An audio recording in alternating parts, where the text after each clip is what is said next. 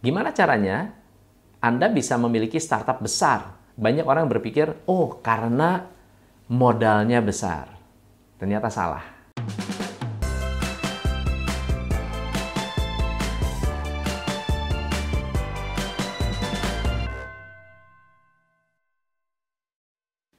Video ini dipersembahkan oleh Kospin Sumber Rezeki, solusi dana multiguna, cepat, ringan, dan mudah.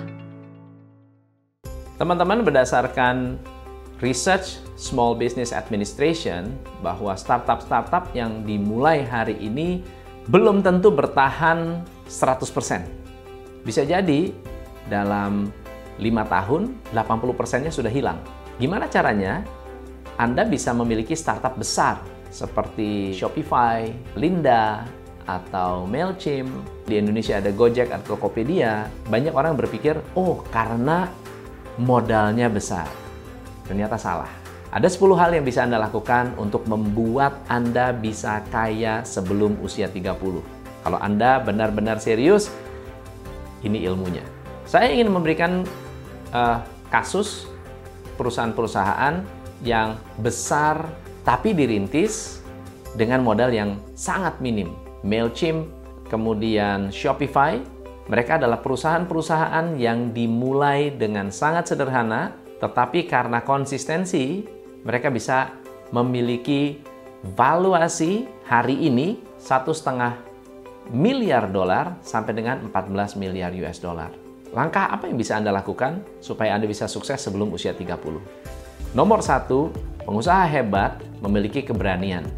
Berani mencoba, berani gagal, dan berani memperbaiki kesalahan. Keberanian ini akan membantu Anda menjadi leader dan juga orang yang berpengalaman. Yang kedua, cari mentor.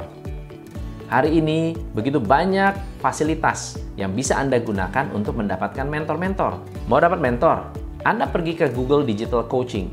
Google memberikan mentorship untuk Anda yang ingin serius mengembangkan bisnis. Google langsung yang akan mengcoaching Anda. Silakan cari. Yang ketiga, sebelum Anda memulai bisnis apapun, belajarlah untuk memahami maunya pasar.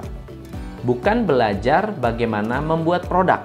Kebanyakan orang membuat produk, ketika dilempar ke pasar, pasarnya nggak mau terima. Tetapi ada orang-orang yang belajar maunya pasar, lalu kemudian mencari produk yang cocok, itu yang sukses. Yang keempat, coba belajar tentang pengelolaan keuangan. Set financial goals dan set financial education Anda. Belajar untuk mengelola uang adalah salah satu bagian yang membuat bisnis Anda maju. Karena lebih dari 40% perusahaan gagal karena kehabisan modal, karena mismanagement. Yang kelima, belajar dari website yang shareable. Coba Anda lihat, banyak website di luar sana yang bagus-bagus. Tetapi berapa banyak yang Anda share ke orang lain di luar sana? Dan Anda bisa tahu, kenapa kok website ini shareable? Shareable itu artinya orang mau membagikan. Pertama, bermanfaat. Yang kedua, menyelesaikan masalah. Yang ketiga, bisa jadi website-website ini memberikan informasi yang tidak tersedia di mana-mana. Yang keenam, bangun calon customer walaupun Anda tidak punya customer. Sebelum saya menjadi pengusaha, saya membiasakan diri menyimpan nomor telepon orang penting. Orang-orang yang saya tahu akan membantu saya pada saat saya perlukan.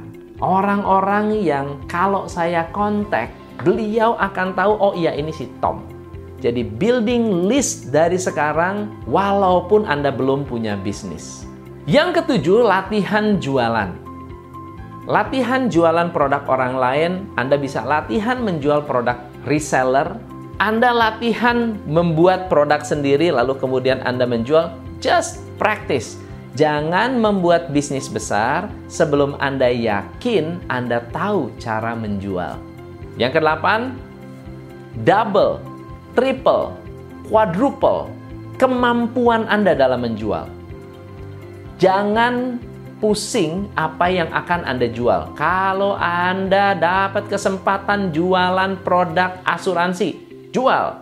Kalau Anda kesempatan menjual produk skincare, jual. Anda bisa jadi reseller dan berkompetisi untuk mendapatkan hadiah, jual. Kenapa enggak? Jual, jual, jual, jual, jual. Karena ketika Anda menjual, Anda akan dapat wisdom tentang how to grow a business. Yang kesembilan, memiliki planning untuk mengumpulkan modal. Teman-teman, modal itu tidak bisa didapatkan sekaligus. Anda mau dapat 1 miliar, 100 juta, nggak bisa sekaligus. Bisa jadi teman-teman harus memulai merencanakan dan nabung. Nabunglah modal sejak dini. Anda bisa menabung lewat meningkatkan aset. Anda bisa menabung dengan cara membeli emas. Anda bisa menabung dengan cara nyicil properti, karena properti akan meningkat secara value.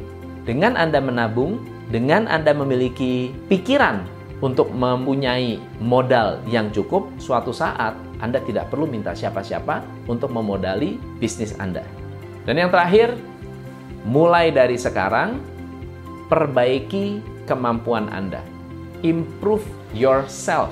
Perbaiki pola pikir Anda, perbaiki perilaku Anda, perbaiki akhlak Anda, perbaiki strategi Anda dalam berkomunikasi, strategi Anda dalam berinteraksi, strategi Anda dalam mendapatkan customer-customer baru. Kenapa enggak? Mulailah dari sekarang.